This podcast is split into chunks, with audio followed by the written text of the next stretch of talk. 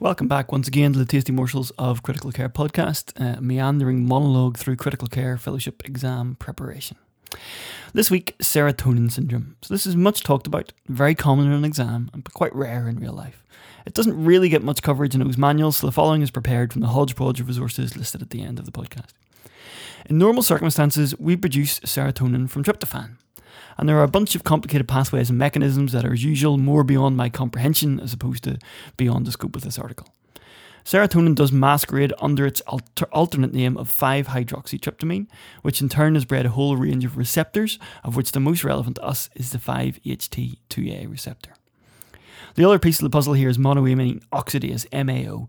This enzyme is responsible for metabolism of serotonin, so when we give drugs that inhibit MAO, we can also get into trouble. So, to give a quick summary already, 5-HT, which is a pseudonym for serotonin, stimulates neurons through a variety of receptors, but the 5-HT2A receptor is the one that gets us into with serotonin syndrome.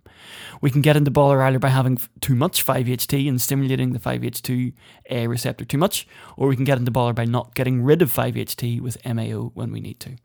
Clear as mud, I am sure. This is all very interesting, but it's clear from the now somewhat dated 2005 New England Review article that this piece of knowledge is only the tip of the iceberg in terms of its pathophysiology. Though rest assured, the tip of the iceberg is likely going to be enough to get you through for exam purposes. In terms of clinical presentation, it's clear that it exists as a spectrum from very mild serotonin syndrome to ICU level serotonin syndrome. A common mnemonic um, used to describe some of the features is CAN, C A N, so C for CNS dysfunction, A for autonomic disturbance, and N for neuromuscular effects. So, to flesh this out a little bit in bullet point form, these are the type of features that we'll be looking for uh, at the bedside. So, uh, looking for an onset less than 24 hours, expecting to have big pupils, probably some kind of tremor, um, clonus, and especially spontaneous clonus or even ocular clonus can be useful looking for. Hyperreflexia uh, is a big feature of it. Fever is common autonomic issues, as mentioned above in the mnemonic, uh, and typically this resolves rapidly within 24 hours of treatment. The other thing to look for is hyperactive bowel sounds. Now, you may snigger at the inclusion of bowel sounds, but in terms of distinguishing this from its um, very examinable partner, neuroleptic malignant syndrome, the presence of hyperactive bowel sounds may be one of the few um, things that helps to distinguish and it may be the, uh, one of the few, if only, indication to listen for bowel sounds. The proposed algorithm for diagnosis here is called the Hunter criteria, named for the lush area of New South Wales where they make a very nice Semillon wine and have the Hunter, value, Hunter Valley Toxicology Service um, that named this uh, algorithm a few years ago. It is a stepwise algorithm that, in the limited science available, claims a 95% specificity for diagnosis. And this is one of those step like algorithms, a little bit like the CAM ICU, that somehow refuses to stay in my brain, so invariably I end up having to look it up. Sadly, however, this is not an option in an exam scenario. It is important to remember that th- this algorithm only really applies in the presence of a serotonergic agent, and there is, it seems, quite a large number of agents to populate this list. Some of them are obvious with the clues in the name, like selective serotonin reuptake inhibitors, SSRIs, or monoamine oxidase inhibitors, MAOIs. There are, however, a few less expected ones, such as linezolid, which acts a little bit like an MAOI in this scenario, fentanyl, which is serotonergic, and the usual toxicology favourites, such as cocaine. Tramadol is on the list, which is hardly surprising given that it won first prize at the recent toxicology awards for filthiest side effects and interaction profile ever. And the final two worth noting are lithium, which can increase the sensitivity to 5-HT, and methylene blue, which kind of acts like a toxicology double agent by playing the hero in methemoglobinemia and then stabbing you in the back with the serotonin syndrome. Overall, kind of expect to see this in two clinical contexts. One will be the overdose of a single serotonergic agent, and this would be the, the Saturday Night Young Person presentation. And the second scenario might be the cumulative effect of poor prescribing in a hospitalized patient.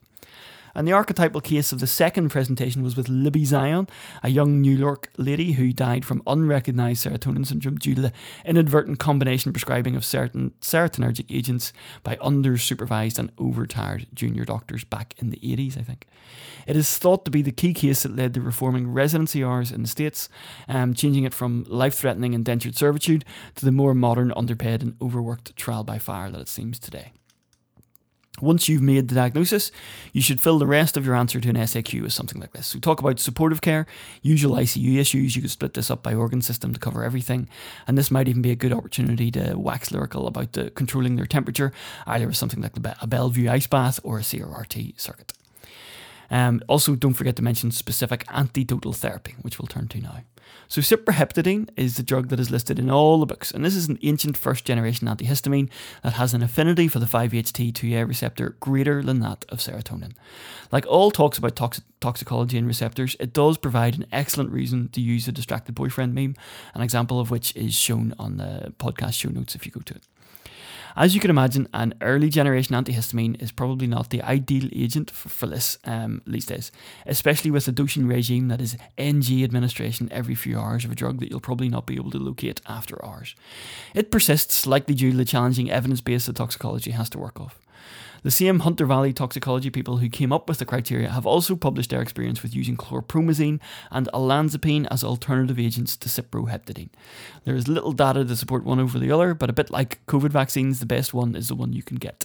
Um, and I do doubt looking back on this in five years, I wonder is that a comparison that's going to hold up. Um, for further reading, certainly go to the show notes on this, emergencymedicine.ireland.com, and you'll find the tasty morsels. And the main references were the 2005 New England Journal of Medicine review article on serotonin syndrome, Life in the Fast Lane, and Deranged Physiology, both have excellent pages. And it's well worth reading the Geoff Isbister et al. or the Hunter Valley crew from 2014 describing the criteria.